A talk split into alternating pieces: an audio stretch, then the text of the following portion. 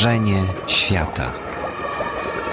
Fundacja Instytut Reportażu i Księgarnia Wrzenie Świata zapraszają na jedno z najbardziej gorących spotkań w Księgarni Wrzenie Świata. Było to spotkanie z Izą Michalewicz i Jerzym Danielewiczem, autorami biografii Violetty Villas. Diwy, która zrobiła wszystko, by o niej zapomniano. Spotkanie odbyło się 12 grudnia 2011 roku, a prowadził je Mariusz Szczygieł. Witam Państwa na poranku na temat książki, na temat biografii Violetty Villas. Witam autorów Iza Michalewicz i Jerzy Daniełewicz. Dwoje doświadczonych dziennikarzy. Iza współpracuje m.in. z Gazetą Wyborczą. Jurek przez kilka lat pracował dla Newsweeka. Znają się dobrze. Znają się dobrze. I to jest takie pierwsze dzieło tego, tego duetu. Dzieło o piosenkarce,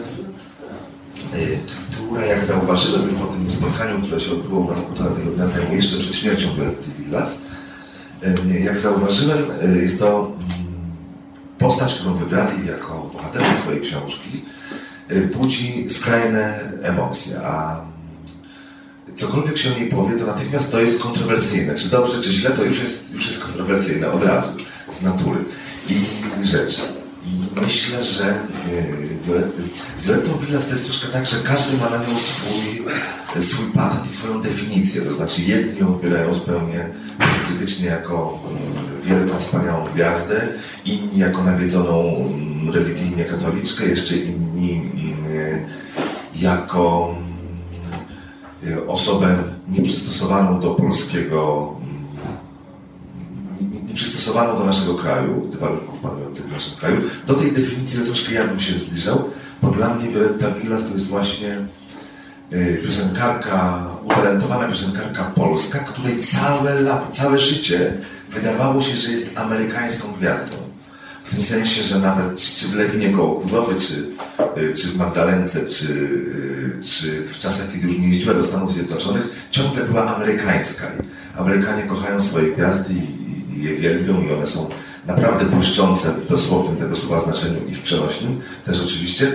I, i Violetta zawsze chciała błyszczeć i to spowodowało pewne nieporozumienia jej z otoczeniem po prostu i, i, i ze światem i z nami też troszeczkę, że, że ta, ta, ta, jej wyobraźnia na własny temat, te jej oczekiwania wobec siebie jako gwiazdy i oczekiwania od publiczności, która, czy od otoczenia, które nie zawsze było w stanie sprostać tym oczekiwaniom i, często ją, ją jakoś zawodziło. Także to jest taka postmodernistyczna postać, bo z jednej strony święta, prawda, a z drugiej w jakiś sposób no frywolna, tak to powiem.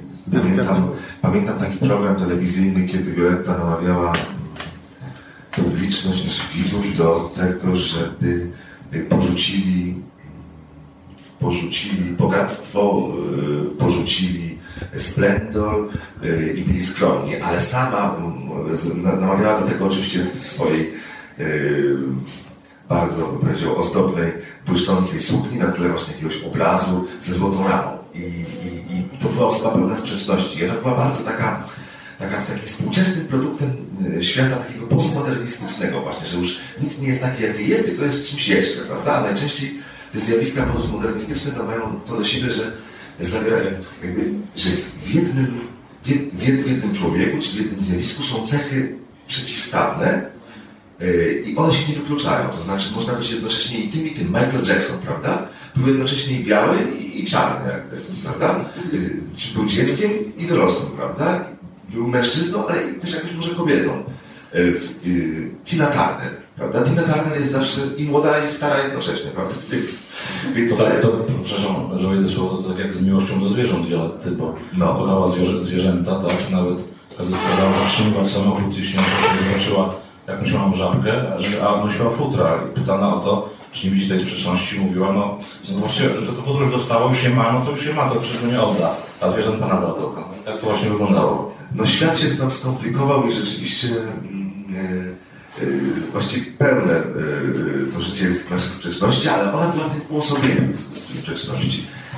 No a gdybym miał was spytać o taką waszą, taką waszą osobistą definicję jakby Violetty Villa z tego, z tego zjawiska, to co by to było, na co, byście, na co by każdy z was zwrócił uwagę? Jak już zacząłeś, Jurek, to może zacznij. No, to może yy, Główną jakby cechą taką, która się wszystkim przewija jest kompletna nieprzewidywalność. We wszystkim i zawsze. Znaczy wiąże się to też z tą wewnętrzną sprzecznością, ale nieprzewidywalność yy, przejawiała się w, no, w najbardziej jakichś takich yy, absurdalnych sytuacjach. Wioletta robiła coś, czego nikt inny by nie zrobił. Yy, chociażby yy, to, o czym piszemy, w, jeśli chodzi o te kontakty z, z, z wywiadem, no, to, że w latach PRL-u ktoś obraża się na wywiad i idzie na posterunek milicji piasecznie, żeby donieść, że prześladuje ją SB, czyli też służba z tego samego resortu, no przecież to jest niewyobrażalne. Ktoś, kto tamte czasy pamięta, Państwo inaczej pamiętają, e, no wie, że, że ludzie tak się nie zachowywali po prostu, a dla nich przychodziło to z łatwością. A z drugiej strony yy, była taka historia, kiedy po, pojechała ze swoimi znajomymi państwem, yy, powiedzmy na prowincję i tam po raz pierwszy w życiu widziała yy, kuzynkę tego pana Mariana Wodnika, no i tak się z nią przywitała i natychmiast dała jej swój złoty pierścionek z palcem. Proszę to na pamiątkę naszej dbajności. Osoby, której w ogóle nigdy w życiu nie widziała. Nie wiem, co to jest za osoba, czy, czy ją lubi, szanuje, czy, czy co z tego będzie, ale po prostu podarowała jej złoty pierścionek, bo, bo taki miała właśnie akurat w tej chwili, takie to przyszło do głowy. I takich sytuacji w jej życiu było mnóstwo. No, ja uważam, że, że Violetta generalnie wymyka się wszelkim definicjom. Po prostu nie ma definicji na Violettę Villas. No, można, można, y, można próbować ją jakoś sklasyfikować i tak próbowano z artystami, którzy łączyli scenę i talent operetkowy z estradą, y, czyli z tak zwaną muzyką pop już obecnie się nazywaną muzyką pop, a u to była długo estrada. W każdym razie e, e, nazwano to classical crossover, taki rodzaj e, uprawiania właśnie e, muzyki w ogóle. I Andrea Bocelli jest takim najlepszym przykładem na, na tego rodzaju artystę, jeśli chodzi o, o, nie, nie tylko o Stany Zjednoczone, ale w ogóle na, światowej, na światowym poziomie.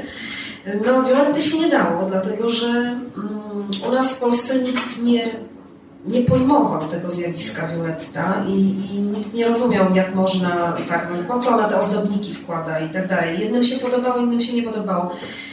Właściwie to, że ona była nieprzewidywalna, to jedno, a dwa, że była kompletnie nie, niezrozumiana, no bo gdyby się okazało, że znalazłby się chociaż ktokolwiek, kto by docenił tak zwaną pracę jej, bo to była jej ciężka praca, pamiętacie, ona ciężko pracowała, szczególnie w Las Vegas, i ją Ameryka stworzyła.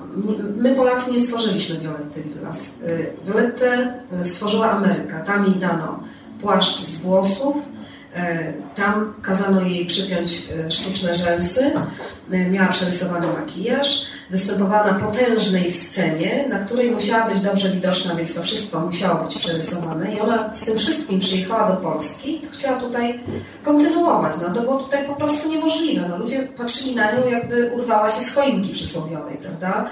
W związku z tym, jakby ona już zderzyła się z rzeczywistością, oprócz własnych psychicznych problemów, jakie miała, miała niewątpliwie e, zawsze, mm, no, zderzyła się z czymś, co, do czego kompletnie nie pasowała. I to jest tak, jakby człowiek przyjechał z jakimś fenomenalnym pomysłem na siebie i po prostu odbił się od ściany. Myślę, że to Las Vegas było wielkim sukcesem, ale początkiem tego całego nieszczęścia. Początkiem klęski, tak. Wyobraźcie sobie tak. Państwo osobę, która y, zaczyna funkcjonować na polskiej estradzie, wiadomo, że ma świetny głos, a nikt jej nie lubi. Jest wyśmiewana, wyszydzana, chociażby dlatego, że ciągną się za nią ten taki syndrom małego miasteczka. Ona nie potrafiła się odnajdować w elitach warszawskich, nie utrzymała, nie utrzymywała kontaktu z ludźmi ze tak zwanego środowiska. No i wiadomo było tylko, że ma dobry głos. No i taka właściwie już niedoceniona do końca przez te lata 60 młoda dziewczyna nagle trafia do Las Vegas, gdzie okazuje się, że wszystko to, z czego się w Polsce wyśmiewano, tam przyjmują bez mrugnięcia okiem. Mówią, że jest okej, okay, właśnie taka jesteś o to właśnie chodzi. I zrobiono z niej innego człowieka i ona wtedy przez te trzy lata uwierzyła, że jest wielka, że rzeczywiście miała rację, tak, że ci wszyscy, którzy ją krytykowali, e, mylili się. I wydawało się, że jak przyjedzie z tym wszystkim do, do Polski, to będzie oczywiste, że, że oni ją przyjmą jak, jak wielką gwiazdę wszystko to, co, czego ją tam nauczyli, uważała, że to jest właśnie to, z czym powinna występować na scenie. Też oczywiście potem, y, no, potem się już troszkę nawarstwiało, ale jej przekonanie, że tylko tak należy występować, powodowało oczywiście, że ona się nie szła żadne kompromisy y, w sztuce i też oczywiście potem założyło to na tym, że zaczęła, zaczęła przegrywać i okazało się, że się nie da po prostu przenieść Ameryki do Polski. No i stąd ten, stąd ten zawód, ale muszę powiedzieć, że niedawno yy, znalazłem taką płytę, która yy, to wydała muza, taki, taki, taki czarny longplay, rok 79, największe przeboje lat 70. I tam są na tej płycie takie piosenki, to sprawdzić, czy Państwo pamiętają. Kolorowe jarmarki. Tak. Wsiąść do pociągu Blejakiego. Kawiarenki. To są takie, takie są piosenki na tej płycie. Jest jedna piosenka Violetty Villas. I ona nosi tytuł Wszędzie, gdzie ty. Czy Państwo pamiętają taką piosenkę? Nie, właśnie. To ten Wszędzie, gdzie ty, przez całe życie, aż po życia kres, taka, taka bardzo liryczna, gdzie ona nawet nie, nie dużo pokazuje głosu, liryczna taka, taka balladka. No, co się okazało, jeśli tam wytwórnia muza chciała robić właśnie taki przegląd lat 70., nie miała przeboju oryginalnego wylansowanego przez Willa z polskiego przeboju. W latach 60. jeszcze takie były, typu tam Józek, Józek, natomiast w latach 70. już tego przeboju nie miała. Oczywiście śpiewała o oczy ciornej, prawda, i, mm, a, ale, ale chodzi mi o, o taki, prawda, zupełnie oryginalny polski przebój. I, ale rozumiem, że autorzy tej płyty no, chcieli wśród tam, prawda, między Marią Lodowicz, Anną Jantar i Ireną Jarocką mieć także Jerzym Połącznym, mieć także Violettę Villas.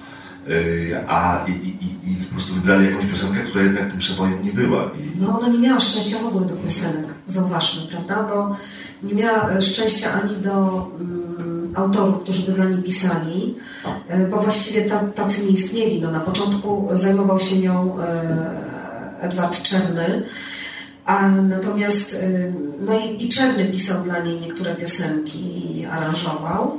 Mm, I to jeszcze jakoś powolutku, kiedy ona zaczynała karierę na początku lat 60., jakoś tam hulało w radiu.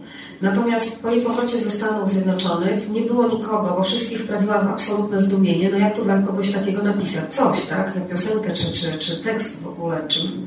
I, i, ona nie miała szczęścia do autorów, rzeczywiście. Dlatego ja nawet dosyć wnikliwie analizowałam wszystkie te piosenki, z którymi ona na przykład jeździła na festiwale. No przecież to była czarna rozpacz dlatego że ona woziła na festiwale piosenki zabawki, mm, które mm, w zasadzie nie miały szans, dlatego że na festiwalu ocenia się nie tylko y, wokal, nie tylko głos, nie tylko wygląd, tylko liczy się całość, liczy się piosenka, liczy się tekst, liczyły się też układy, jakie wówczas panowały. I jak się nie było w układzie, to po prostu się nie było w ogóle nagradzanym. Tak? Violetta nie należała do żadnego układu i mało tego, przyjeżdżała jeszcze z kiepską piosenką. Ja zachodziłam w głowę, dlaczego jeden z festiwali e, wygrała Irena Santor fenomenalnym wykonaniem piosenki Powrócisz tu, a wcześniej tę samą piosenkę śpiewała Violetta Villas. I, e, I śpiewają znakomicie. Oczywiście interpretowają już zupełnie inaczej. Gdyby Państwo to porównali, to Santor interpretowała tę piosenkę w sposób taki nieprawdopodobnie. Nie? nie, właśnie nie, bardzo taki emocjonalny, taki po prostu wręcz dramatyczny, udramatyzowany, a Violetta bardzo oszczędnie. Tak, tak paradoksalnie, dokładnie. Ale to była przede wszystkim fenomenalna piosenka, to była znakomita kompozycja i wszyscy ją do dziś pamiętamy. A Violetta wtedy przyjechała, nie wiem, z, jakimś, z jakąś po prostu taką małą pioseneczką, o której dzisiaj nikt nie pamięta. I to było niestety przykre. Nie było na nią, nikt nie miał pomysłu w Polsce na nią kompletnie. Można też spojrzeć na to e, z tej strony, że śpiewała w zasadzie proste piosenki o miłości, bo to tak było. Tak. E, I tak się zastanawiałem, jak pracowaliśmy nad tą książką, czy mm, to nie było tak, że ona większość tych piosenek, a to był przełom lat 60. i początek 70., ona po prostu śpiewała o miłości do Janusza Ekierta. To jest, tak było. To jest tak, bo ona tak w tym czasie była nim no, zauroczona, kochali się oboje i no i tak jest, że, że jednak myślę, że to, ta miłość też miała w jej twórczości jakieś znaczenie. Zresztą... Wiesz, że wiele osób było zaskoczonych tym motywem waszej, tak, tym elementem naszej, waszej, naszej, nie, no, waszej książki, przepraszam. Sami Bo ja zazdrości tak mówię oczywiście. Na no jej karierę wpływał również bałagan w jej życiu osobistym. Tak, oczywiście. Bo to, bo to było podstawowe. Jej, jej kariera, to o czym śpiewała, miała ogromny nieprawdopodobny związek z jej życiem osobistym. Tak, Dlatego my nawet podstawa. każdy z rozdziałów e, zaczynamy fragmentami e, z jej piosenek, bo, e, bo te fragmenty niesłychanie mocno oddają jej życie prywatne tak naprawdę. Dobrze, dobrze, że Pan to powiedział, bo niektórzy nam zarzucali, dlaczego piszemy właśnie o takich bardzo osobistych sprawach Violety Villas, a myśmy od początku, od, początku, od początku wiedzieli, że życie osobiste nierozerwalnie wiązało się z jej karierą, tak. miało wpływ jedno na drugie. Nie dało się pisać o Violetcie artystce bez pisania o niej jako o człowieku, tak? Ale jeśli chodzi o Janusza Ekierta, bo to jest taki, taki diament tej książki, tak. znaczy to, to że, że to znany muzykolog, to Państwo pewnie wiedzą, znany muzykolog. Wielka gra. Tak. I... Ale nie ty. Nie tylko, tak. oczywiście. I... Autor książek o Chopinie. No, właśnie jak Wam się udało mm, go namówić, czy był chętny, I, bo to jest bardzo szczery kawałek, znaczy to jest w kilku miejscach książki występuje, ale bardzo szczere są te wypowiedzi. Powiem tak, że y, nie było to na początku łatwe, dlatego że y, akurat tak się złożyło, że ja dzwoniłam do, do Janusza Ekierta i wcześniej omawialiśmy, że będzie lepiej, jeśli zadzwoni ja kobieta, niż jeśli zadzwoni Jurek. Bo bardzo często Okazało się, że, strzał dziesiątkę, bo myślę, że urok osobisty jest trochę pomógł, a pan Nęszek zawsze lubi bardzo ładne kobiety, także myślę, że to pomogło. Ale on nie widział mnie przez telefon, y, tylko słyszał. Natomiast y, rzeczywiście na początku, ja go tak podchodziłam, przyznam, mm, dość sprytnie, to znaczy y, powiedziałam, że pracujemy tutaj nad biografią Violetty Villas i słyszeliśmy, że pan Janusz Ekiert, tutaj pan, że tak powiem delikatnie, no miał dosyć duży wpływ na jej karierę, a on na to do mnie, że ale absolutnie, że, że nie, że on właściwie tylko obserwował to nie wiem. I tu tak, ja zaczynałam go tak podchodzić z drugiej strony, a może byśmy się zobaczyli, a może, a i jakoś tak, żeśmy zaczęli, no nie wiem, tak mu za, zaćwierkałam tam i po prostu i on powiedział, że on się spotka, natomiast to od, od, naszych pytań zależy, co on będzie miał do powiedzenia. I on chyba chciał nas wysądować wtedy, ja tak podejrzewam, ile my wiemy. Bo nie wszyscy wiedzieli o tym, a wręcz bardzo wiele osób nie, że największą jej miłością rzeczywiście był Janusz Ekiert. I yy, myśmy już wiedzieli, że Janusz Ekier to tak, właśnie ta osoba. To właśnie ta osoba. On nie wiedział, czy my wiemy. On nie wiedział, czy my wiemy. On w ogóle nie wiedział, co my wiemy. W związku z tym spotkał się z ciekawości i wpadł jak śliwka w kompot, ponieważ już jak żeśmy się z nim spotkali, to już nie dało się, już, już jak żeśmy go chwycili, to już żeśmy go nie wypuścili. Ale to też nie było takie proste, bo spotykaliśmy tak. się kilka razy w kawiarence, nie pamiętam jak się nazywa, na placu Bawiciela, bo tam tak. mieszka. E, I w zasadzie to było tak, że, że każda rozmowa, to myśmy tak po kroku coś tam od niego jeszcze bardziej wyciągali. Tak. Aż w końcu wyciągnęliśmy właściwie wszystko, bo jeszcze pokazano różne materiały, o których nie bardzo możemy mówić. Tak, właśnie. E, ale tak sobie myślę, że e, to i tak mi tłumaczy, dlaczego on nam to wszystko powiedział. Ja, nie wiemy do tej ja myśl, myślę, że, że jednak też dlatego, że i to też o nim świadczy bardzo dobrze, że on potrafił jakby sam do siebie zachować pewien dystans mimo wszystko i potrafił poza tym, znaczy tak, na pewno jedna rzecz jest niezaprzeczalna, że ta miłość z Violettą pozostawiła na nim bardzo duże piętno na całe życie. Tak. Tak jak już tu mówiłaś kiedyś, pamiętam, że e, no, jak rozmawialiśmy z nim e, po 40, tak? Czy 40 latach, latach tak. tam wciąż mówi o tej Violetcie tak, jakby się rozstali tydzień temu. Po prostu mówił z taką pasją, z takim zaangażowaniem, z takim błyskiem w oku, a przede wszystkim mm, na, tak powolutku, powolutku, to, to nie nastąpiło od razu, ale powolutku tam z czymś się wygadał, po czym my żeśmy od razu natychmiast tam y, próbowali y, iść tym, tym tropem, tak? I on już później mówił, no Boże, no nie mam wyjścia, no po co ja wam o tym powiedziałam i tak dalej. Zatem to jest bardzo kulturalny pan. Nieprawdopodobna Jak coś powiedział, to nie potrafił tak. tego wyrwać z powrotem. To, tak? Y, człowiek z taką wielką klasą osobistą w ogóle, i myśmy mu oczywiście powiedzieli, że po napisaniu wszystkiego, z czym on tam, gdzie, gdzie się wypowiadał, przedstawimy mu to do autoryzacji.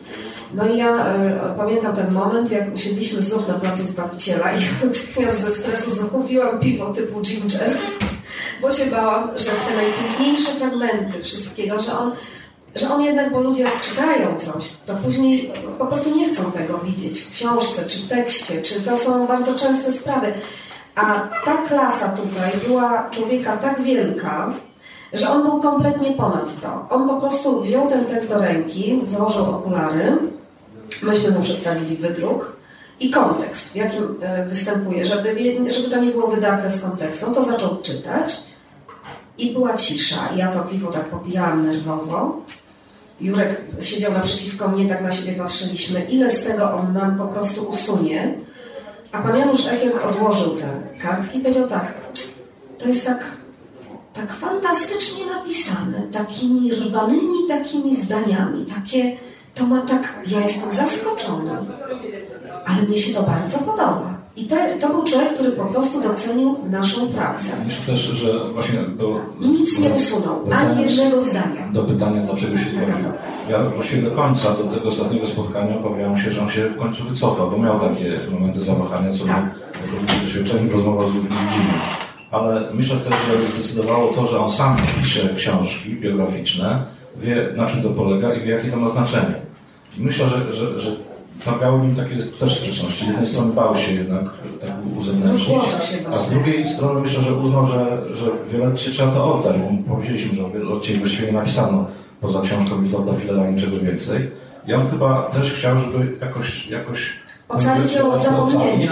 I uznał, że dla niego wątek jest do tego potrzebny, po prostu. Bardzo mądrze do tego poszedł. Bardzo mądrze, bardzo, za każdym bardzo. Razem. Za każdym razem jesteśmy wdzięczni jemu, bo, no bo jeszcze oprócz tego umożliwił nam e, i dał nam bardzo wiele informacji na temat e, pobytu Violetty Villas w Las Vegas, co też jest takim, takim pewnym zwycięstwem tej książki, bo tak naprawdę nikt nie wiedział o tym, co się tam tak naprawdę zdarzyło. E, I poza samą Violettą, która opowiadała przeróżne bajki i, e, i opowieści na ten temat, rzeczywiście nie było, nie było tego wiadomo. No wiadomo, że wtedy to nie były czasy internetu ani telefonów komórkowych, nic nie dało się sprawdzić. W związku z tym bardzo cennych informacji nam udzielił, e, między innymi o czasach i Las Vegas. E, to znaczy wtedy się mówiło często, że jak wraca artysta z Ameryki i miał prawda, tournée po Stanach Zjednoczonych, to oznacza to, że śpiewał w restauracjach. Dokładnie. Głównie polonijnych wieczorem do I podejrzewam o to Violetta. Ona oczywiście śpiewała też e, w różnych klubach polonijnych, jak najbardziej. Mm, ale ona faktycznie y, była wielką gwiazdą w, hotelu, który był ikoną Las Vegas, dlatego że y, tak jak piszemy, tam przychodził na obiad Elvis Presley, y, tam Jane Fonda poślubiła Rogera Vadima. To, to, było, to było miejsce, gdzie spotykali się najwięksi celebryci Hollywood. I, i, to, mm, i, I tam występowali ludzie bez żadnego wstydu. To były potężne lewie. I Janusz Egiert, który zresztą był w latach 70., e, specjalnie nam właśnie też opowiadał, w Las Vegas widział te kasyna. E, I opowiadał, jak to wygląda. To mówił, że to, e, to było strasznie trudne dźwignąć to wszystko psychicznie, że Violetta nie poradziła sobie psychicznie z tym, że nagle znalazła się w takim wielkim świecie. To jest to zderzenie. Prosta dziewczyna, która była uśmiewana i powiedzmy szykanowana, trafia gdzieś, gdzie nagle staje się gwiazdą. Tak, to, tak. to musiał być I ona faktycznie była tą nie, gwiazdą. Nie ona wokalnie y, wykasowała y, Linę Leno, która przyjechała z Paryża, francuska artystka kabaretowa, rewiowa y, i miała być gwiazdą programu właśnie Casino de Paris. Jak przyjechała Violetta, to po prostu wokalnie ją wymiotła w jednej chwili. W związku z tym została, gwiazdą, została gwiazdą tego, tego spektaklu. E, Alinę Renault podziękowano. Myśmy zresztą próbowali się skontaktować, ja pisałam do niej e, maila. Oczywiście, tak. Ona nawet całkiem niedawno występowała w paryskiej Olimpii. E, I pisałam do niej, że interesuje mnie ten wątek jej pobytu i tak dalej. E, ale niestety nie odpisała. E, w związku z tym myślę, że to był taki fragment który, jej kariery, którego ona nie wspomina dobrze, bo ona tam przyjechała jako gwiazda, mm, natomiast no, już wyjechała jako ta na, ta, na, na tarczy, tak? Poza tym no, dowodem na to, że jednak to był sukces jest to, że tylko Violetta Wilson w tym czasie z bloku wschodniego się jakoś przedarła i, i się utrzymała. No był też Karl Gott. przez y, jakiś czas, wtedy, kiedy była tam też Violetta, ale ale wróciła, Wioletta została. Mhm. Wrócił chyba po dwóch tygodniach. Y, natomiast y, jeszcze tak wracając do tego Las Vegas, najbardziej skrzywdzono Violettę uważam i była to taka, myślę, forma wtedy wykorzystania wielkiego talentu młodej dziewczyny, niedoświadczonej kompletnie, pozbawionej menadżera. Y, mimo wszystko ją w jakiś sposób wyssano, to znaczy dlaczego? Ja cały czas powtarzam. Tam czy tu? Tam. tam. Tak, bo to się zaczęło tam. To ssanie, to wysysanie z niej e, jej talentu za e, marną zapłatę. Dlatego, że Państwo nie wiem, czy sobie zdają sprawę, ale w porównaniu z innymi artystami, którzy tam występowali na tej samej scenie, chociażby taki zwykły dziś już zapomniany właściwie, bo bardzo szybko zmarł e, z powodu pęknięcia przełyku. James Haun nazywał się, mało kto o nim pamięta. Nosił taki sceniczny pseudonim Ruwą i on występował jednocześnie na zmianę, tak? W tym samym czasie e, mniej więcej co Violetta. I Ruwą był e, śpiewakiem operowym, porównywano jego klasę do, typu, do, do artystów typu Mario Lanza, słynny, słynny na tamte czasy. E, I on zarabiał, proszę Państwa, 25 tysięcy dolarów tygodniowo, co pozwalało mu kolekcjonować szybkie samochody. Natomiast Violetta zarabiała 400, 500, a potem najwięcej 1000. Porównajcie Państwo, jaka to jest różnica.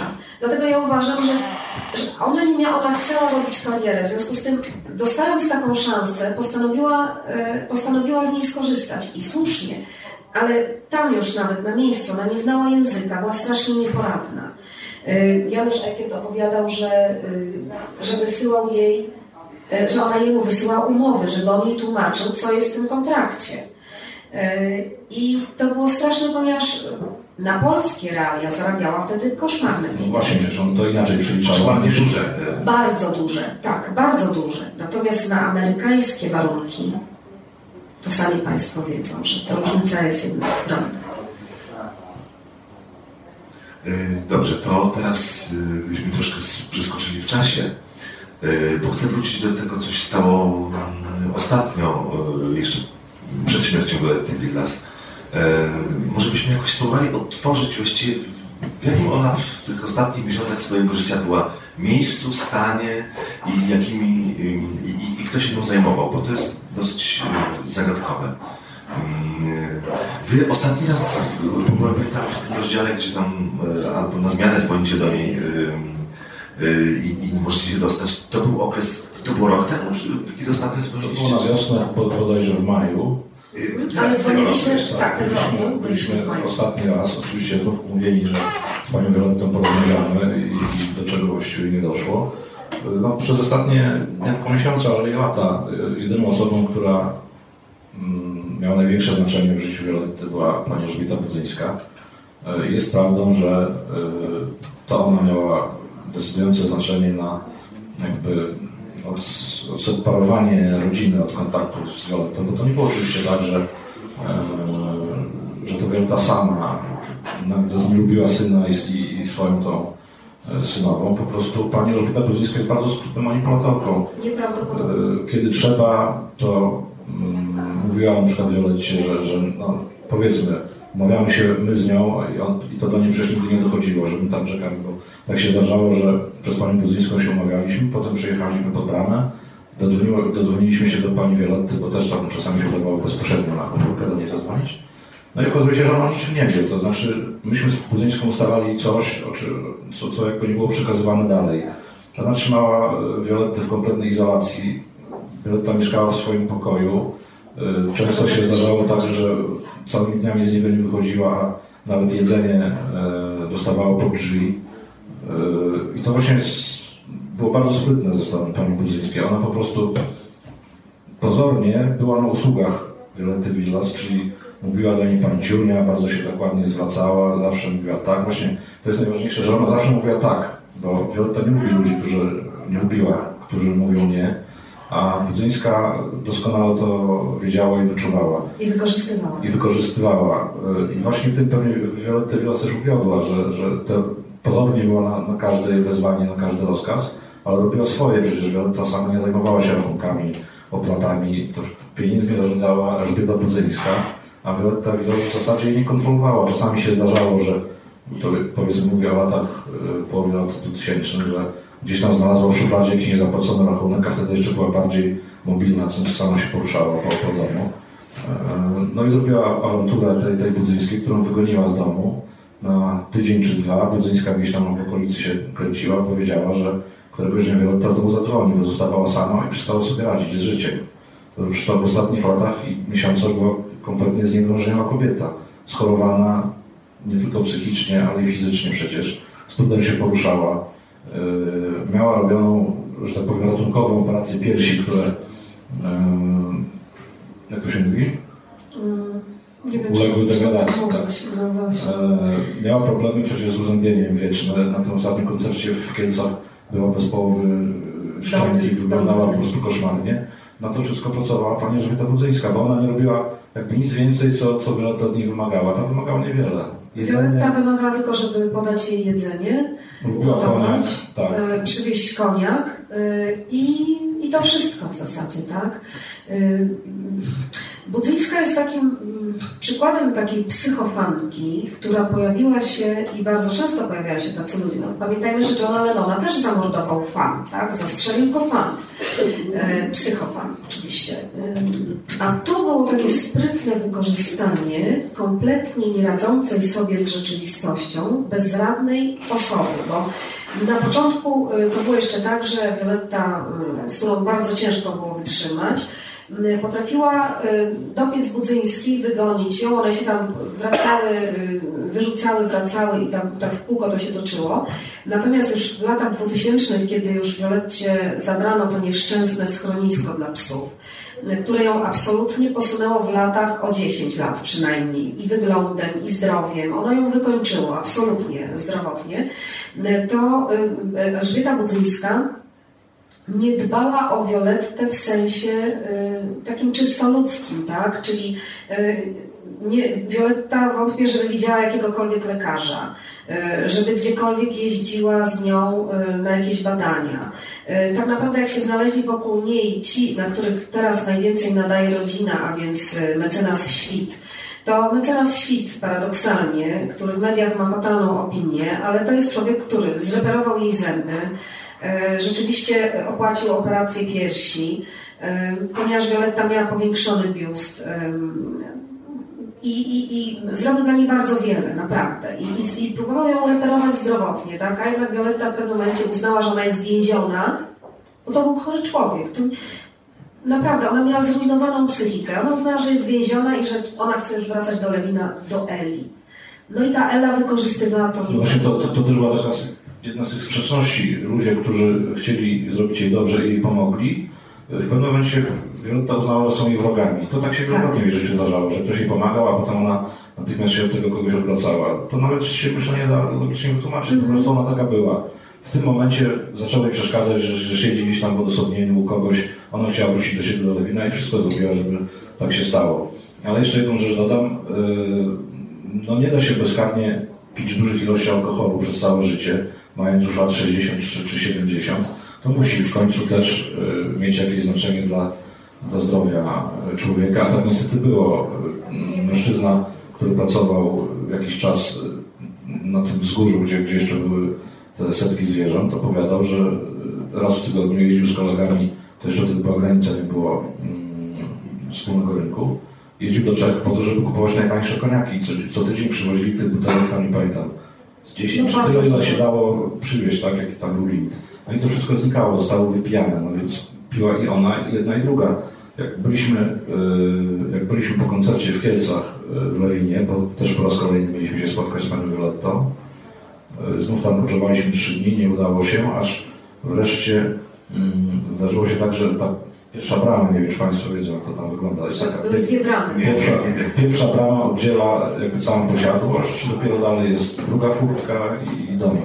No więc jak e, raz się zdarzyło, że ta pierwsza brama była otwarta, doszliśmy do samego domu, zaczęliśmy dzwonić, aż straszny był wtedy ziąb. Obie furtki były otwarte, pamiętasz? Obie.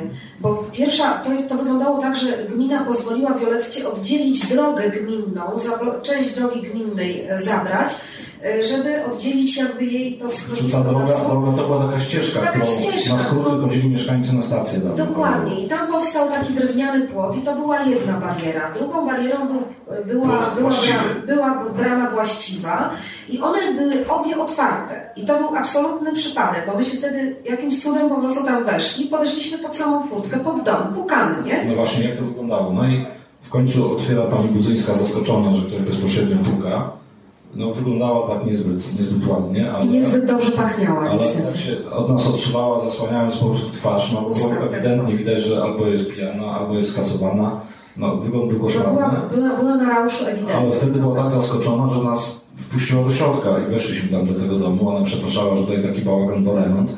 Nie wiem, czy ten remont tam trwał permanentnie przez te lata, ale rzeczywiście bałagan był wielki w pokoju, do którego nas puściła na dole.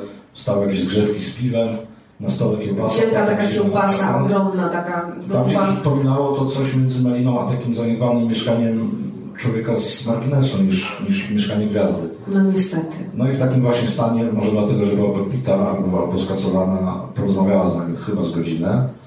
Violetty Villas nie widzieliśmy. W pewnym momencie mm, drzwi jeszcze były zamknięte do tego pokoju. Było słychać, jak, jak Violetta Villas takim chrapliwym głosem powiedziała Elka, daj papierosa. I to było też, wszystko. Czyli też nie tylko piła, ale i paliła. Tak. Paliła papierosy też, tak. To też byliśmy zdumieni, bo, bo do niej papieros absolutnie nie pasował. Nikt nigdy jej z papierosem nie widział.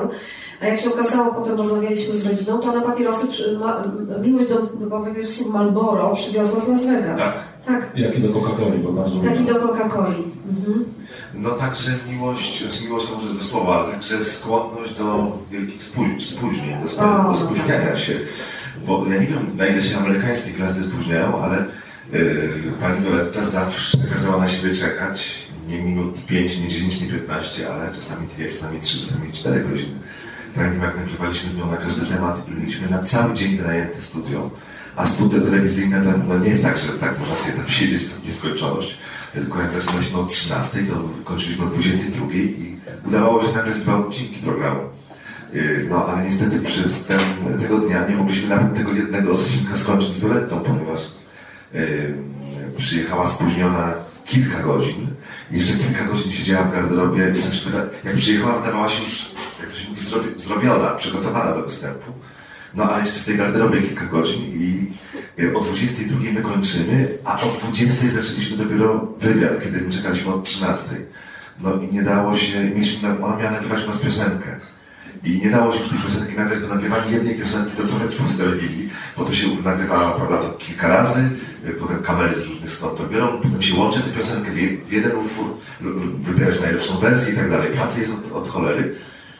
No i ja wtedy jakoś tak dłuższą tą rozmowę nagrałem z nią, y, ale rzeczywiście kazała na siebie czekać strasznie długo i nie tylko y, nie tylko na... No właśnie, właśnie tak ma ten, ten fenomen też próbowaliśmy zgłębić, bo y, rozmawialiśmy z Wandą Ziembicką, dziennikarką, która znała ją z telewizji wrocławskiej. Z telewizji wrocławskiej, tak. I Wanda mówiła, że ona się wielokrotnie zastanawiała, na czym polega ten fenomen Violetty, że ona się spóźnia. Y, pamiętam, jak opowiadała, że był taki przypadek, kiedy ona trafiła do szpitala psychiatrycznego y, w Stronie Śląskiej. Pamiętają Państwo na pewno ten wątek, y, szeroko opisany przez tabloidy. I wy, wyłuszczono ją z tego szpitala i Wanda zdecydowała, że spróbuje ją ukryć przed mediami w pałacu swojej kuzynki bliskiej. I do czego zmierzam? E, ta kuzynka oczywiście ukryła ją w tym pałacu. E, jak Państwo przeczytają w książce, to Violetta w nocy wołała, że chce stakana, a biedna gosposia nie wiedziała, co to znaczy. Więc pani Elżbieta, która była właścicielką tego pałacu, jest do dzisiaj mówi, no nalej jej, bo chce alkoholu, nalej jej. Tak? I tak wołała co dwie godziny, ale ja nie o tym. E, I e, pani e, Elżbieta postanowiła, że zorganizuje Violetcie koncert. Żeby Violetta trochę zarobiła pieniędzy, bo jest nieszczęśliwie po prostu bez, bez, bez funduszy. I y, wyobraźcie sobie Państwo, że ten koncert y, miał się odbyć w pałacu. Violetta w była. Pałacu, gdzie Tak, w tym pałacu, gdzie mieszka. Violetta była w pokoju i się przygotowywała do występu. I w tym samym miejscu spóźniła się trzy godziny. I siedziała publiczność i czekała. I Wanda mówi, ja zachodziłam w głowę, dlaczego ona to robi, po co ona to robi, na czym to polega, tak?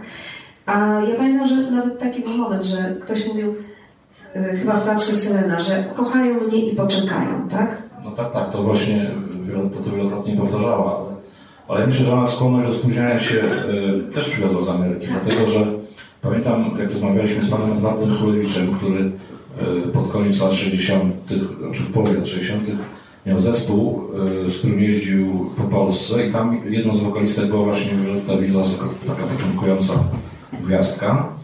E, I opowiadał nam, że ona wtedy była perfekcyjna, nie było z nią żadnych problemów. Zawsze była na czas, była na próbach, nigdy się nie spóźniała, nie ma do niej żadnych uwag.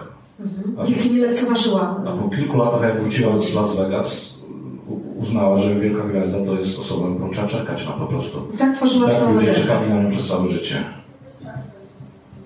Czy Państwo mają jakieś pytania? Pan Mariusz, pan redaktor Szczygieł Tak. wspomniał, że ona była taką katoliczką, prawda? Bo Coś, katolicyzm nie jest dobrym słowem. Nie, nie, nie, ale, ale użył pan tego. Bardzo religijna, tak. Tak, tak. No więc ja chciałem, żeby autorzy powiedzieli coś na temat e, stosunków jej e, w, w ramach tego porządku moralnego, powiedzmy, katolickiego, ze swoim synem. Bo przecież tam była kultywowana, z tego co ja wiem, to tam była kultywowana ekstremalna nienawiść, której ja nigdy nie potrafiłem zrozumieć. Dlaczego? Ja wiem znacznie więcej, ale no, chciałem, żebyście wy coś na ten temat powiedzieli. Jeszcze jedno zdanie, zanim, zanim autorzy powiedzą, a Ale- o tej religijności tylko. Tak, tak, no bo to dla mnie to był cyrk. Ale wie no. pan co? Byłem kiedyś z Berettą w Ja- zakładzie, zakładzie karnym, gdzie była msza święta, bo w kaplicy i byłem świadkiem, zresztą no, wspominać o tym w książce, jak, jak ksiądz i powiedział, że skoro tu jest pani Violetta z nami, to on nie wygłosi kazania, tylko poprosi, żeby homilię wygłosiła e, Violetta Villas. Więc ten ksiądz był po prostu zachwycony. Gdyby mógł, gdyby mógł procedury kościelne to e, pozwoliły na to, to on by jej popro, e, po, e, pozwolił odprawić mszę. To jestem przekonany. Ja bym panu powiedział, że ja, ja chciałbym jeszcze powiedzieć, że ja, ja osobiście byłem jeszcze czymś zachwycony, Aha. no, ale też mógłbym sporo powiedzieć. To, to proszę, bo powiedzieć. też liczymy na to, że Państwo może wiedzą coś, o czym nie wiemy. Bardzo chętnie Ja tylko ją raz widziałam w kościele w Raszynie, leżącą krzyżem, ubrana była na czarno i w pierwszej chwili jak wyszłam do kościoła, to się zdziwiłam, mówię, co to ona leży na podłodze. Ona była rozłożona, wielki kapelusz, cała była na czarno ubrana. To było wiele, wiele lat temu.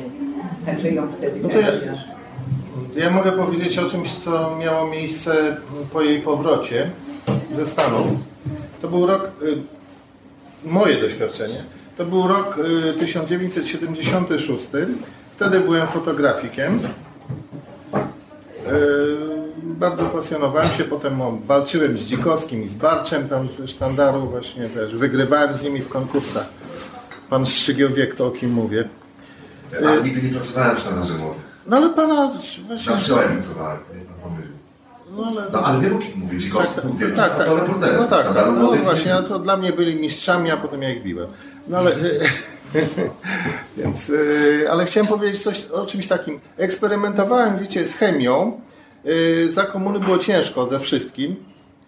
I spotkałem człowieka, który y, y, wołał y, filmy czarno-białe w, feni, w pirogalolu i glicynie. I on był dla mnie takim konsultantem. Starszy mistrz, nie chcę mówić który w tej chwili. I on mi pokazał taki przykład. Wiesz, zobacz, zobacz, zobacz Violetkę. Pokazał mi negatyw. Wiesz, to ja robiłem w glicynie. Patrzę, kurczę. Jak to zobaczyłem, to mi oczy dęba stanęły. Widziałem negatyw kobiety z takim biustem, jakiego ja w życiu nie widziałem. No. Ludzie, te akty to mogły być y, w y, Playboyu sensacją. Ja myślę, że dzisiaj jeszcze można byłoby to gdzieś tam sprzedać w Rempekcie, czy gdzieś. No wiecie, to wiecie, ja miski, osiem konkursów obsługiwałem służbowo z dziewczynami, to coś wiem na ten temat. Y, ale wiecie, takiego biustu to ja nie widziałem. A już ona była taką kobietą, wiecie, ja byłem młody, a ona no, miała już te swoje lata. No tego syna już miała takiego, no ale biust to miała, no to wiecie, ja do dzisiaj to pamiętam. Załóżmy, że widziałem to w negatywie. W negatywie, wiecie, A negatyw wywołany w glicynie powiedzmy. Tak, ale wiecie, ale to było coś takiego, że wiecie, ja Wygląda pan na zachwyconej. wiecie, wiecie, wiecie, Ale ale to była pewna cecha Violetty, bo Ale nie, do ja- niej mężczyźni gnęli po prostu jak do plastru miodu. Ale ona była, ona miała siano, no, ona miała siano w głowie, no. Zawsze miała siano w głowie, no. Ale miała to coś na zewnątrz. Nie no, Proszę pana, ale, ale, każdy ale, po ale z nią rozmawiać nie było można, no. Ale mężczyźni dostawali na jej widok obłędu, no, No, no, niestety. No nie. Natomiast y, y, jeżeli chodzi może o biuście, nie będziemy Ale ja, na razie, ale to ja mówię o aktach. Ja mówię o aktach, bo wiecie, mówimy o, o zasadach, o katolicyzmie. Czyli ktoś ją fotografował nago. No to ja mówię, to co, o czym ja mówię, to są akty. No akty dobrze, a gdzie są- gdzie są a- te zdjęcia? A wiecie, pełne, pełne akty. Ja myślę, że one się gdzieś pojawią tam może jakieś. A to ciekawy wątek, bo tego nie wiedzieliśmy, że Ale No to więc, to, wiecie, tylko one są grubo, bardzo grubo wołane, bo właśnie w glicynie. Ja wam to tak nie bez kozery mówię.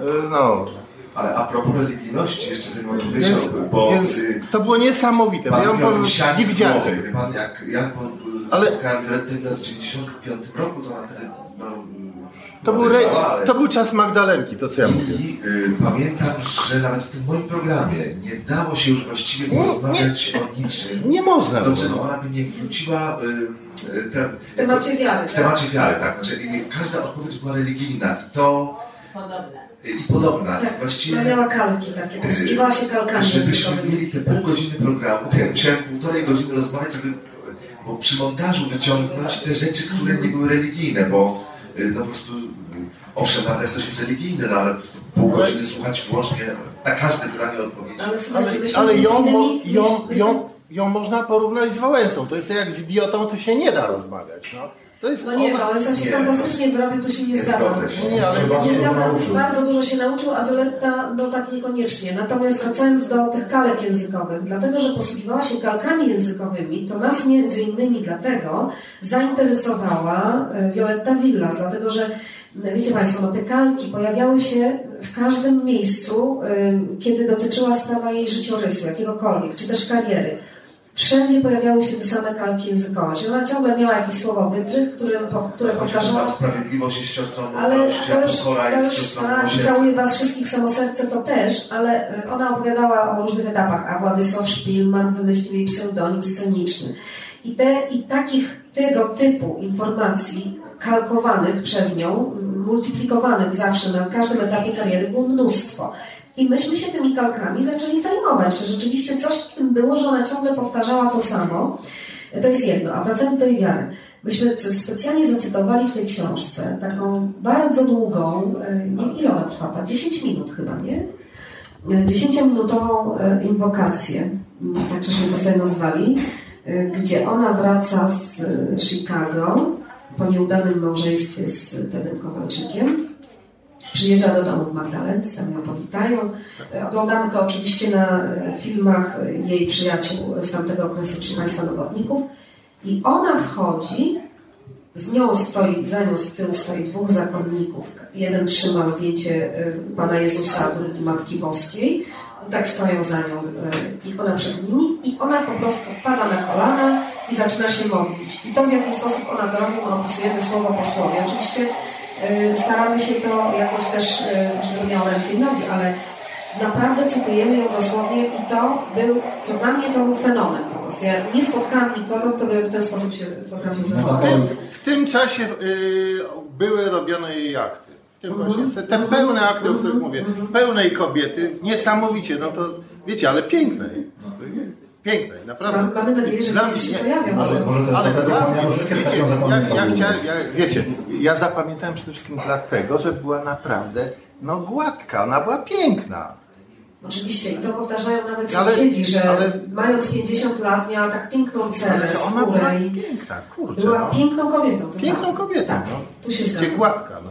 Wracając jeszcze do tej A czy Państwo, Ja- przepraszam, czy Państwo w trakcie, jak zbierali materiały do tej książki, rozmawiali e, w ogóle z no, rozmawialiśmy przez, te- przez telefon wielokrotnie. Cały ostatni rozdział, Cały rozdział jest o rozmowach, które No to wracając jeszcze do tej historii z tą inwokacją po powrocie ze Stanów, no więc tam na lotnisku przyjechali specjalnie z Wrocławia dwaj zakonnicy z zaprzyjaźnionego y, zakonu we Wrocławiu. No i przed kamerami był, był tam taki dziennikarz y, telewizji y, warszawskiej, który bardzo panią Wilas lubił i cały czas jej asystował przy tych wszystkich sytuacjach. No i ona się bardzo ładnie opowiadała do zakonnika, że tutaj moi prawie przyjaciele zadała do Magdalenki, właśnie oni uczestniczyli w tej inwokacji, wysłuchali tego wszystkiego, a potem pan Mariusz Nowotnik, który to nagrywał, mówi, że patrzy, a tu po dwóch godzinach pod jego domem ci zakonnicy stoją tacy zmarznięci, pytają, czy pan mógł zrobić herbaty. No pyta, ale co się stało? No byliście u Violetty, to was nie poczęstowała? A mówią, nie, no pani jeszcze od pedałów nas wyzwała. Po tej inwokacji po prostu jakby zachowała Kamera po się wyłączyła się i. Violetta wróciła tak do... Wracając jeszcze do tej religijności, y, No nam, się, właśnie. nam się wydaje, że... Ale kontakty z synem. Na, y, ale jeszcze o tej religijności, więc nam się wydaje, że jest to była to taka ucieczka od rzeczywistości, szanowni Giniesz, to jest oczywiste. Ona po prostu y, życie realne, które jej się nie udawało pod każdym względem, i rodzinnym, i osobistym, i seksualnym, bo ktoś nawet nam mówił, że to pewnie wynik y, seksualnego niespełnienia, to, że ona się wraca ku Bogu. No więc, że to była ucieczka od rzeczywistości. Myśmy tak nazwali katolicyzm, katolicyzmem scenicznym te jej występy takie, bo przecież, bo każdy przecież występ od tego się zaczynał i tym się kończył. I to oczywiście, że to było sztuczne. Ona wychowała się w rodzinie katolickiej, była na pewno y, w prosty sposób taki wierząca, ale później w jej głowie po prostu się wszystko zaburzyło. Pojechała do Stanów, gdzie potem opowiadała, że przecież tam jest mielizna, narkotyki, y, jakiś seks taki, który jej się nie podobał i ona no, traktowała to jako złotego świata. Czyli prosta dziewczyna, która była wierząca, trafiła w jakieś takie właśnie imperium zła Las Vegas, którego po prostu nie, nie miała, wróciła i znowu się do niego przewracało. Samoobrona. Tak, i uciekła w tą religijność, bo myślę też dlatego, że wiedziała, że w Polsce jakby nikt jej za to wprost nie skrytykuje, tak? Bo, bo jak wierzy, no to nawet jeśli wierzy w taki dziwny sposób, e, jakiś, jakiś tak, wymyślony, to, to nikt, tak, cyrkowy, to nikt jej z tego tytułu jakby nie, nie zrobi poważnego zarzutu, tak? Bo na wiarę nie można podnieść ręki w Polsce. I no ale klała jak szewc. Ale nie przeszkadzało jej właśnie ona się w ogóle zachowywać. Słowa nie dotrzymywała w żadnym finan... rozliczeń finansowych, to w ogóle był cyrk. Też o tym piszemy. Można powiedzieć, że, była, ja nie czytałem że, chciała być, że chciała być świętą, dlatego że była tak wielką grzesznicą.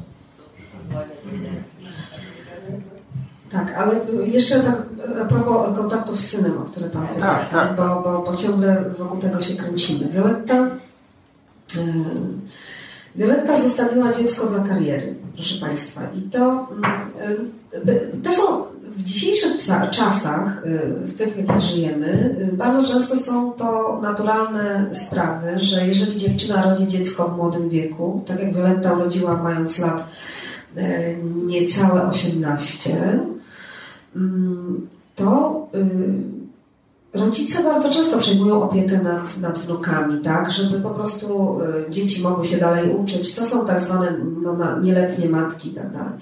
Ale w tamtym okresie, kiedy akurat y, Violetta urodziła Krzysia, y, ona już wiedziała, że ma wielki talent, już za nim szła i chciała po prostu wyrwać się z Lewina i syn oraz no, świeżo upieczony mąż bardzo jej w tym przeszkadzali. Ona na razie najpierw zostawiła dziecko pod opieką rodziców po to, żeby po niego wrócić, ale wróciła po czterech latach, tak? Czyli najpierw pojechała do Szczecina do siostry, następnie do Wrocławia, teoretycznie, żeby być bliżej, ale dlatego, że w Szczecinie niestety nie bardzo jej wyszła ta nauka, więc przeniosła się do Wrocławia, a z Wrocławia uciekła do Warszawy, bo tutaj wiedziała, że może ona przyjedzie do centrum, w którym zrobi na pewno jakąś karierę, bo to, że gdzieś musi być u źródła, prawda? Natomiast y, później, po latach, to zaczął się nawarstwiać, no bo jeżeli wnuka wychowują tylko dziadkowie, a on ma sporadyczny kontakt z matką, która zaczyna robić zawodną karierę, wyjeżdża do Las Vegas, ona go tam zabrała na trzy miesiące, gdzie bardzo ciężko pracowała i on wspominał, że mm, on po prostu się kąpał w basenie, bo ona tam mieszkała, że miał do dyspozycji basen, a ona po prostu pracowała, tak. E, były takie momenty, e, że ona jakby orientowała się w tym, że ona się kompletnie nie nadaje na matkę. Ona to doskonale wiedziała, to już też Janusz Ekiet nam mówił, że ona nie była w stanie nawet upilnować jego lekcji że ona zupełnie sobie nie radziła z macierzyństwem, kompletnie. Ona nawet do wnuka, jakiej się urodził, nie pozwoliła mówić sobie babciu. Yy, nie mów do mnie babciu, tak? W związku z tym miała jakby ewidentnie problem z macierzyństwem swoim, tak? Co pewnie też odczytywała, każda kobieta myśląca, mm, w jakikolwiek sposób, nawet prosta, będzie odczytywała to jako porażkę. Tak, czyli ona uważała, że macierzyństwo jest w pewnym sensie jej porażką, tak? Mm, ale jak już y, syn znalazł sobie y, dziewczynę, a potem się z nią ożenił, to twierdziła, że żyją na kartę rowerową. Dlatego, że ona nie uznawała małżeństwa niekościelnego. Myślę, że było, był, to kolejny, był to kolejny wytrych, to znaczy ona nie chciała mieć kontaktów z synem y, i poszukała sobie pretekstu E, do tego, e, żeby się od niego odseparować w dużej mierze. Także myślę, że też chciała ukrywać pewne swoje słabości, nałogi, On się temu jednak przyglądał całe lata, tak, bo mieszkali przez jakiś czas wspólnie w Magdalence, kiedy ona wpadła w potworny nauk narkotykowy, tak, nie mogła sobie z tym poradzić. Mm, I bardzo cierpiała. I syn to obserwował, był młodym chłopcem. I opisujemy tutaj, w jakich y, strasznych warunkach przyszło mu po prostu żyć. Synowi gwiazdy chodzić w obdartych butach z dziurami, tak? Przed, przed napisaniem książki rozmawialiśmy z, yy, z Krzysztofem i z jego żoną i oni wtedy byli bardzo krytyczni wobec, wobec Violetty. To znaczy podkreślali właśnie ten horror, jaki przeżywał, że strasznie wycierpiał przez tę matkę. A ona zostawiła w jego życiu piętno, niewątpliwie. Wczoraj, pamiętam, czy dwa dni temu był w TVN taki program, gdzie właśnie oni byli oboje. To już było po śmierci oczywiście Violetty, więc no, jasne, że śmierć wiele zmienia. Zmarł mówi się tylko dobrze. Y, no i oni już jakby tak starali się mówić, że, że Wilos była dobrą matką. Y, tylko, że Krzysztof zawsze podkreślał, że mm, znaczy na czym to polegało, bo mówi, że starała się być dobrą matką. No jak miała czas, to mu kupowała zabawki, tak? Jakieś takie, że inni koledzy nie mieli, więc to matkowanie właśnie według tego, co mówi, polegało na tym, że ona starała, starała mu się materialnie coś dawać, tak? A w jej życiu po prostu brakło zwykłej miłości matczynej i to, i to ewidentnie widać z tego, co on mówił jeszcze przed śmiercią wiele lat. Teraz oczywiście trochę to jakby zmieniło. Go zapytano w tym programie, no ale właśnie coś, co się wiąże bardziej z emocjami. Czy, czy, czy matka śpiewała Panu może jakieś piosenki? No on się biedny zaciął, nie, nie, to, to nie, to tak Piosenek, ale nie, że żadnych piosenek, jakie piosenki w ogóle. Natomiast ja myślę tak sobie dzisiaj analizując, proszę Państwa, że y, to, że ona nie mogła dać miłości swojemu synowi wynikało z tego, że ona sama jej nie dostała. Bo proszę pamiętać, że ona wychowała się w domu, w którym było czworo, czworo dzieci. Surowy ojciec. Bardzo surowy ojciec, który wszystkie te dzieci trzymał krótko. E, I mm, ona nie doznała nigdy tak naprawdę akceptacji ze strony swojej matki. E, jeżeli e, my żeśmy dotarli do takiego dokumentu, pamiętasz w szkole muzycznej, gdzie pani dyrektor nam czytała, bo nie mogła nam tego pokazać. To znaczy pokazała, ale ogólnie no tak nie, nie mogliśmy, bo to są takie, no, Wioletta wtedy jeszcze żyła, więc pewnych granic nie należało przekraczać. Ale pomogła nam ogromnie, za co też jesteśmy wdzięczni. Czytając niektóre listy, które Violetta pisała do dyrekcji szkoły muzycznej wówczas. Rok 60 to był rok, kiedy zginął jej ojciec. E, I mm, ona nie mogła sobie poradzić z nauką, zresztą z wielu względów nie mogła, to już nawet abstrahując, ale ona pisze, że nie odrywajcie mnie od mojej y, nauczycielki śpiewu, którą była wówczas Eugenia Kłapek-Walkowska, bo jest mi bliższa niż matka. I bardzo nas to zastanowiło. To znaczy, że Violetta ewidentnie miała z matką problem. I myślę, że ten problem wynikał właśnie z z tego, że matka nigdy jej nie akceptowała takiej, jaką ona była. Zawsze w nią wątpiła i nigdy nie, nie twierdziła i nie pomagała jej w myśleniu o tym, że ona zrobi karierę. Ona bardzo chciała po prostu być sławna. A matka, jak tylko ona troszkę wyżej podskoczyła, to ją wbijała po prostu jak gwóźdź. No tak, ale z drugiej strony, kiedy, kiedy jej matka przyjechała do Warszawy, tutaj zajmowała się Krzysiem. I to też jest kolejna sprzeczność. Krzysiem, to opowiadała nam osobą, która była taką, powiedzmy, sekretarką. Przez jakiś czas usiłowała być Violetty Wills pod koniec lat 60., że bywała często w tym domu. No i mówiła, że Violetta matka traktowała bardzo źle. Po prostu krzyczała, wyzywała, także jakby kiedy już sama stała się dorosła, samodzielna i jakby miała więcej do zaproponowania, bo to ona tę matkę mogłaby w zasadzie utrzymywać, no to jakby się wyżywała na tej matce za, za te lata z tej nieakceptacji. Tak? Poniżała ją bardzo, to prawda, i to był już taki związek między matką a córką niebywale toksyczny. Y, to już było nie do uratowania. W związku z tym brak miłości własnej do akceptacji, która brała się, y, ten brak bo my piszemy też o braku właśnie, tak? Bo, y, która wzięła się jeszcze z dzieciństwa, no nie mogła jakby zamienić się y, ona, ona, nie, ona musiała mieć w jakiś sposób złamane macierzyństwo. No, to dziecko się na pewno pojawiło zbyt wcześnie. I bardzo wiele rzeczy się na to złożyło. Natomiast myślę, że y, to, to jest tak trudna sprawa, że, że moglibyśmy tutaj rozmawiać do rana. Ten ich stosunek wzajemny ewoluował przez lata i, mhm. i teraz w czasie, kiedy on powiedzmy miał już nie wiem, 50 lat czy 40 parę, był dojrzałym mężczyzną, y, ona już w wieku bardziej niż średnim, myślę, że to się tego już nie dało naprawić, ani rozwiązać, dlatego że tyle się między nimi nawarstwiło, że każda sytuacja była wykorzystywana nie, nie po to, żeby coś zbudować czy przywrócić, tylko żeby pokazać, że to ty jesteś winien, tak? I tak to się wszystko odbywało. No i oczywiście weszła tutaj też Elżbieta Budzyńska, która niewątpliwie podsycała niechęć Violetty do syna, bo jej zależało na tym, żeby Violettę zachować tylko i wyłącznie dla siebie. E, w związku z tym, gdyby przy Violetcie był ktoś, kto potrafiłby raczej scalać tę rodzinę niż balansować na krawędzi e, odrzucenia, to z pewnością by się to potoczyło inaczej, bo przecież Krzysztof nie był zawsze dorosły. Jak się pojawiła Budzyńska, to był nastolatkiem. W związku z tym, gdyby pojawiła się obok niej inna kobieta, inna opiekunka, z całą pewnością to by wyglądało inaczej. Ale dla, dla Budzyńskiej, która sama była samotna, nie miała rodziców, rodzina nie, nie miała żadnej wartości większej, tak? Też z drugiej strony y, Krzysztof sam przyznawał, że nie kontaktował się z matką przez wiele lat, od czasu jak wyjechała z Magdalenki do Lewina, potem był w szpitalu u matki na początku 2007 roku i znowu się do niej kontaktował, aż teraz dopiero jak zmarła, to pojechał. Więc można zadać pytanie, czy mimo jakby, no, noszenia w sobie tej, tej urazy, tego, tego żalu z powodu tych stosunków, jednak jako syn jedyny przecież nie powinien próbować mimo wszystko Tak, czy on zachował się faktycznie właściwie? Zrobił wszystko, ale myślę, że to już nie, nie do nas należy ocenić. No więc właśnie. Ale matka... To ma, ma wiele, wiele stron, wiele stron ten problem i niewątpliwie jest to nie, naprawdę bardzo, bardzo trudne. Ale matka powinna systemu wartości chociaż w rodzinie trzymać.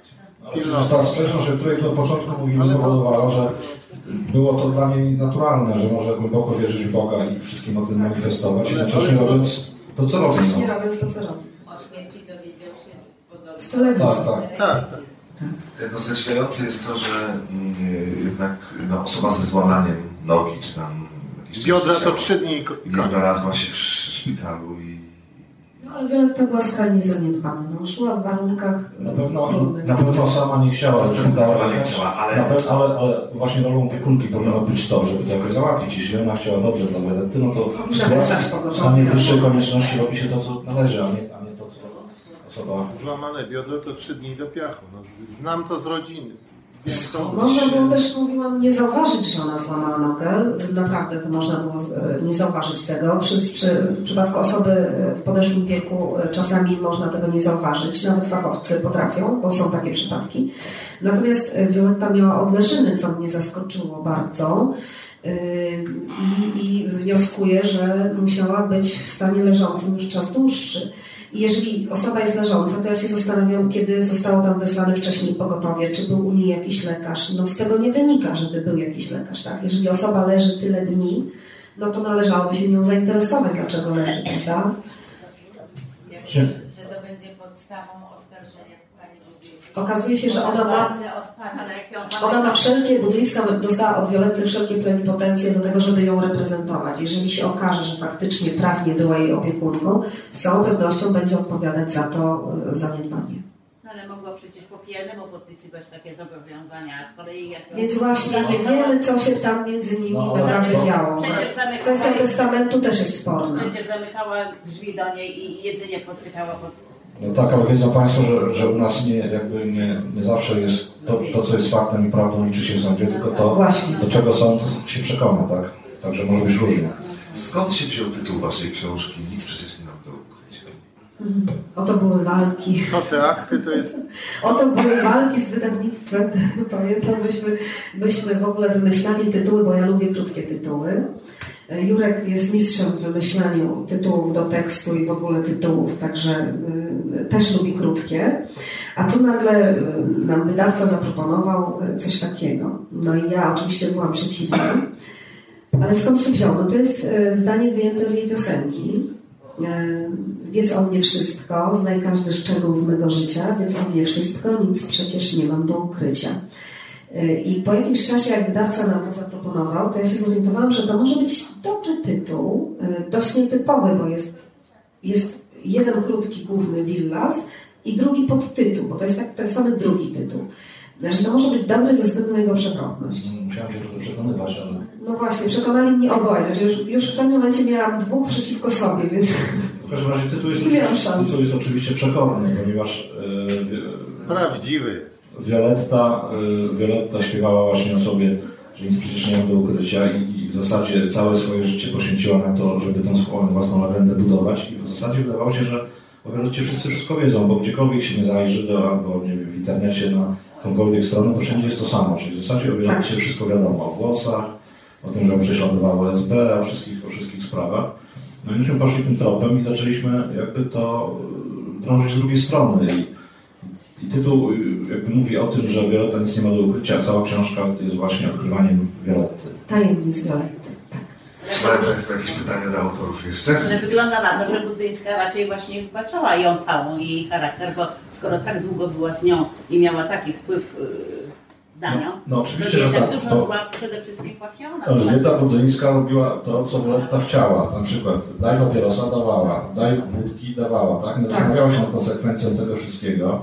Gdyby była rzeczywiście porządnym człowiekiem, to by nie robiła tego tylko po to, żeby uzyskać akceptację Violetty we wszystkim, tylko miałaby własną głowę. Tak? Ona nie miała kręgosłupa własnego. Ale ona wcześniej musiała ją mocno ułanawiać, bo miała korzyści materialne. Tak, oczywiście. No oczywiście, no ona zarządzała tym też tak, tak, tak, to w, koń, w końcu Budzyńska była też menedżerem, czyli sama załatwiała jakieś te kontrakty po parę tysięcy za... Mocowała ją na pewno i... Ale przecież po ostatnim koncercie w Kielcach, jak przyjechaliśmy, y, to zostaliśmy panią Budzyńską idącą od strony Lewina Kłodzkiego, bo my tam koczowaliśmy pod tym domem regularnie. I patrzymy, ona idzie z takimi dwoma facetami. Jeden taki gruby wyglądał jak, jak nie wiem, jak, jak facet, który jeździ traktorem, w takich gumowcach jakichś. A drugi taki, powiedziałabym, no dość dobrze ostrzyżony, dużo szczuplejszy, jakiś taki normalnie wyglądający. I szli w trójkę. I Jurek mówi, zobacz, zobacz, idzie Ela, Elka Budzyńska, a myśmy już 50 razy się z nią umawiali i ona za każdym razem po prostu była cisza w tym domu, albo telefon nie odpowiadał standardowo. I podeszli ci panowie i tak my od słowa do słowa, to Elżbieta Budzyńska to ja zapytam panią Violettę, to państwo, bo my tu mamy menadżerów, e, przyjechali menadżerowie, więc pani Violetta będzie rozmawiała z menadżerami. No i weszła do tego domu i ja zapytam panią Violettę, czy pani Violetta was przyjmie. Weszła do domu, długo nie wychodziła, my tak wtedy staliśmy przed tym domem i rozmawialiśmy. To też jest opisane w książce, ale z pewnych rzeczy żeśmy zrezygnowali. Między innymi z tych, że od jednego z tych panów yy, i drugiego tak strasznie jechało alkoholem, że ja myślałam, że ja się przewrócę. Yy, nieśli ze sobą tonik i ten tonik tak jednemu spadł i po prostu tak zaczął na te boki sikać i on tak mówi, co ja będę pił w samochodzie? A ja sobie myślę, mm -hmm, w samochodzie, o, tu mi czołg jedzie po prostu. Więc faceci szli po prostu się z panią Budzyńską napić a ona zrobiła zasłonę dymną, żeby i wyszła potem po tym dłuższym czasie i za chwilę Jurek powie, kim byli ci panowie. E, wyszła po dłuższym czasie i powiedziała, pani Wioletta Państwa prosi, a Państwo, ma, a państwo zaczekają. I ja w pierwszej chwili zrozumiałam, że nas prosi, a oni zaczekają. Nie. To będzie też właśnie odpowiedź na Pani pytanie, Elżbietę Budzyńską. No, ci panowie to byli organizatorzy koncertu w Kielcach tego słynnego, który nie powinien, nie powinien dojść do skutku. Czyli to byli ludzie, którzy zarobili na Wioletcie i oni przyjechali tydzień, tydzień tak, później, później. Do, do Lewina, żeby z Budzyńską negocjować znów, żeby gdzieś Violettę zabrać, żeby znów zaśpiewała i żeby znów na nie można było zarobić. No więc jeśli Elżbieta Budzyńska i opiekunka tak, takie rzeczy robi, widząc tę schorowaną kobietę, to jest oczywiste, że ona Violetcie szkodziła. Ale z drugiej strony, bo jeszcze może na to spojrzał tak jako adwokat diabła właśnie odwrotnie, z drugiej strony, to, to jednak Las była bardzo trudnym człowiekiem, tak, trudną osobą i mało kto wytrzymywał, więc może yy, Elżbieta Budzyńska ma takie cechy, miała, które pozwoliły jej wytrzymać przy tej nie, nie, no, nieprzewidywalnej, jak powiedziałeś, nawet nieobliczalnej kobiecie. Ja pamiętam, że ją tak wściekało po prostu byle co. Nie wiem, no, kiedyś tam zaproponowała mi, znaczy jej menadżer, jakiś agent zadzwonił, proponuje mi prowadzenie koncertów Violetty Viglas. Ja nie bardzo się w tym widziałem, więc ale najgrzeczniej jak mogłem odmówiłem temu menadżerowi. Za dwa dni zadzwoniła Violetta z taką wiązką. Yy, mnie nie było w domu i to nie odebrałem, ktoś odebrał telefon i ona po prostu, ja, ja wiem kim on jest E, wiem jak się prowadzi, po prostu to było najłagodniejsze słowa na, na mój temat. I w ogóle nie wymagało to takiej reakcji, po prostu no, ktoś nie może prowadzić koncertu, powiedziałem, że mam wtedy inny, pracuję z kimś innym, jestem, robię coś innego.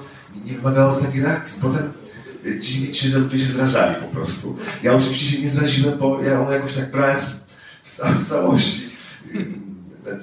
Czuję sympatię do dzisiaj, ale to mówiła Małgosia Potocka, jak Grzegorz Ciechowski spod Małgorzatą Potocką wymyślili, że nagrają no, płytę, zrobią nowoczesny koncert, teledyski. Małgosia miała to reżyserować i już y, wszystko było na dobrej drodze, to było w latach 90. I nagle coś jej odbiło, że ona nie będzie, bo tam jest grzech w tym domu. Ja mówię, no ale jak to grzech? To, U Ciechowskiego. Nie, nie może pani... I Potocki. Nie może pani y, z, z tym Ciechowskim pracować? Nie. A czy pan wie, że oni żyją bez ślubu? No to co, ona nie wiedziała, że żyją bez ślubu, jak y, z nimi szła na pierwsze, pierwsze rozmowy i nagle od, od, zatrzymała im cały ten projekt. Więc... No to generalnie świadczy o tym, że ona miała po prostu chorą psychikę. To, to nie jest tak, że to był zdrowy człowiek, normalnie myślący. No. Umówmy się Państwo, że, że ludzie zdrowi, no, przy zmysłach zdrowych, tak, nie, nie szukają tego typu pretekstów, prawda? Ale z Budzyńską właśnie tak było, że to jest jedyna osoba, która potrafiła się przed Violettą rozłożyć jak dywan, jak to napisaliśmy w książce i wszystko znosić, ale myślę też, że po tych latach y, razem spędzonych w jej umyśle powstało właśnie takie przekonanie, że, że to, że ona położy, mówiąc brzydko, łapę na majątku Violetty, to jest po prostu rekompensata za to, że ona z nią jest. Myślę, że tak sobie to tłumaczy Budzyńska. Ale to w tym celu ona od początku była. A może po prostu ja nie, nie jestem pewien, czy od początku. Myślę, że ona była zafascynowana jak, jako młoda dziewczyna Violettą, bo aż o taką perfilię nie podejrzewam, żeby mając, nie wiem, tam 30 lat już na taki plan wpadła. Myślę, ale wpadła na ten plan po drodze, niewątpliwie. Mogła wykorzystywać od początku może. Nie, najpierw jej usługiwała całą sobą, a wykorzystywać zaczęła ją później. Na początku nie mogła wykorzystywać Violetty, która była jeszcze aktywna, pełna jakby energii i, sama, sama sobie jeszcze decydowała. Na początku to nie było możliwe. Myślę, że ona wyczekała, kiedy, kiedy Violetta już podkłada na zdrowie i wtedy rzeczywiście było jej łatwiej. Mogła wpływać, bo znała psychikę No tak, ale mówiliście Państwo o braku bezwarunkowej akceptacji ze strony matki i tak w ogóle, że Pani Violetta była trudna, tak? Więc może tą akceptację Violetta wniosła Pani Elżbieta. A z pewnością tak. Nie jest tak znowu takie jednoznaczne, tak? Ale może tak, oczywiście Violetta w ogóle nie jest jednoznaczne. Się... ta bezwarunkowa akceptacja jednak była. Mhm. Ja tak, tak, tak, była, no bo jeżeli Violetta mówiła Elka nalej mi stakana, to Elka lała. Ale wie Pani też bezwarunkową akceptację dają zwierzęta na przykład. Tak. To też jest przecież psychologiczny rys. Bo pies, pies człowieka kocha bez względu na to, że człowiek jest y, brzydki czy ładny, czy zły, czy dobry. Ale nie nalewa wódki. Ale na no, tak, tak, tak, tak. Mój, mój pies to już zaczyna mówić. E, drodzy Państwo, no to co? Ja myślę tak, że na pewno zachęciliśmy Państwa do znalezienia, a może do kupienia tej książki. E, autorzy ją oczywiście mogą podpisać, bo, bo Willa przecież do, do ukrycia jest tutaj w naszej księgarni. Mm, I jeśli chcą Państwo autograf, to na pewno e, z przyjemnością. Ale rzeczą ciekawą jest chyba też to, że drugi wielki talent podobnie kończy, bo kończy. No bo ta od czerwonego jabłuszka podobnie, no przecież jeśli wiecie jak ona mieszkała i mieszka, to... Mówi Pan o Ewie Demarczyk? Nie. Nie, no. Czerwone jabłuszko. No tak. Jak ona się... Dmo... Gmoska. Dmo. No. no to zobaczcie, ona przecież mieszka w psiej... Przynajmniej Ile? Mieszkała w psiej budzie, no dosłownie w psiej budzie. Bo ta chociaż w pałacu zrobiła śmieć, znaczy w dużym domu zrobiła no chleb. Chleb, tak, tak. Zbyt mogli pozwala sobie pomóc, ja widuję ale, ale wiecie, no przecież, przecież to była gwiazda tak samo. Jeszcze jaka zgrabna. Piękna dziewczyna. Tylko, że, że Elżbieta Mok nie ma dzieci, mama zmarła i... Ale no, nie miała takiego głosu, no bo zmarnowanie głosu to tego typu głos to się zdarza chyba raz na stulecie w takim kraju jak nasz. Ale Willas czy Moch? Nie, Willas. Nie, nie, no żart, żartami. Nie, no, no, Willas to się... Z Willasem... Nad głosem trzeba pracować. Talent nie wystarczy. I to jest przykład absolutnie rzeczywiście y, talentu zmarnowanego, ale ona go zmarnowała też na własne życzenie. Ona po prostu... zdanie, piszecie, y, Czesław Majewski mówi, prawda, że pięć miesięcy Violetta nie śpiewa. Tak, że ona jechała na turnę do Stanów Zjednoczonych i mówiła, o jak cudownie, że jedziemy, bo ja pięć miesięcy głosu z siebie nie, nie, nie dobyłam, tak? Więc więc ona nie miała świadomości, w pewnym momencie uznała, osiadła na laurach, że głos trzeba ćwiczyć, że trzeba pracować z pianistą, korepetytorem. A ona z pianistą korepetytorem ostatni raz pracowała w szkole przeprofesorskiej, a potem w Las Vegas. I to był finał, gdzie Teresa Żyli-Zgara pracuje, pracowała do końca na okrągło z pianistą korepetytorem. To nam opowiadał Bogusław Kaczyński. Także miała świadomość tego, że głos trzeba jak, jak wszystko trenować. Tak, jak mięsień. W związku z tym no, Violetta tego nie robiła, bo ona uprawiała troszkę łatwiejszą sztukę, a więc estradową. No bo opera czy operetka wymaga więcej pracy i więcej, yy, i więcej tak. konsekwencji, tak? Więcej po prostu yy, wejścia, tak, wejścia w świat yy, jednak pewnych reguł, których Violetta nie uznawała. No ale mnie się wydaje, że ona właśnie w domu miała takiego ojca, a nie. Tak, ona była poddana, y, poddana wielkiej, wielkiej tresurze. Ją ojciec faktycznie bardzo krótko trzymał, jak zresztą całe, całą, całą rodzinę. W związku z tym, już jak ona się wybiła na samodzielność, to starała się robić tak, jak ona wszystko ale, cały, ale cały czas nie miała właśnie nikogo, kto by ją prowadził, żeby jej... No nadmiar wolności szkodzi. Tak, tu, tu trzeba, trzeba powiedzieć, że ojciec, że ojciec Violetty jednak yy, na szczęście sam grał na instrumentach i mieli taki zespół, gdzie Violetta z siostrą występowały, czyli on jakby mm, no, pomagał, chciał, żeby ona się rozwijała w tym kierunku, ale nie aż takim, w jakim się ona rozwinęła, bo y, nie zgadzał się na to, żeby Violetta wyjechała z Lewina do Warszawy i tam została wielką artystką. Chciał ją trzymać w Lewinie, może gdzieś tam, nie wiem, do Wrocławia na jakiś występ pojedzie, ale na pewno nie wyobraża sobie tego, co, co chciała Violetta.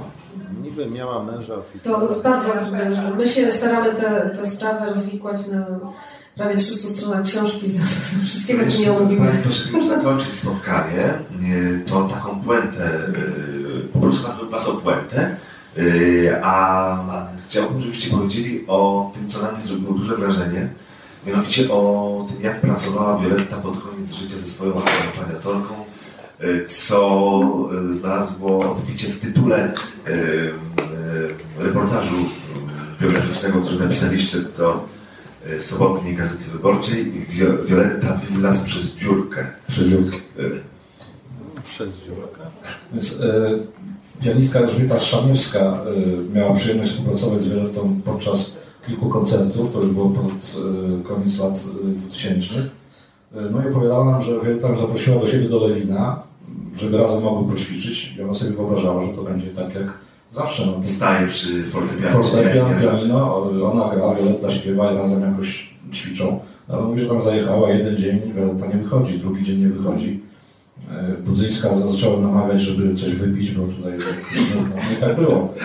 I w końcu e, doszło do tego, że ona przez, przez drzwi mówiła do pani Szaniewskiej, to, to nie ty, bo mówiła na nią pan Norelu. Pan Norelu, to proszę grać, i, tu, i sobie grać, tak? I ona za drzwiami tam sobie coś nuciło we własnym pokoju. No i Zobacz, że pani, panna Lela grała na pianinie, grała i tam słyszy, że w pewnym momencie Violetta tak chyba jej się spodobało, zaczęła coś podśpiewywać. I tak ćwiczyły przez zamknięte drzwi.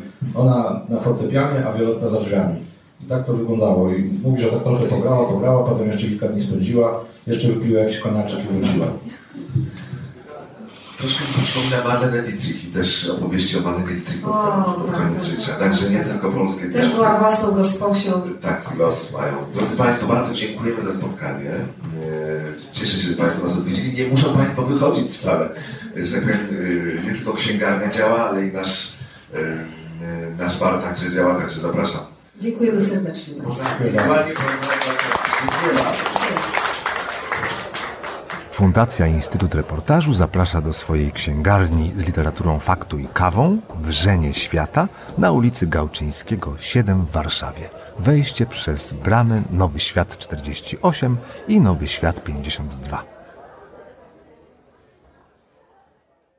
Zapraszam do słuchania pozostałych podcastów Wikiradia. Można znaleźć je na stronie podcasty.info ukośnik Wikiradio.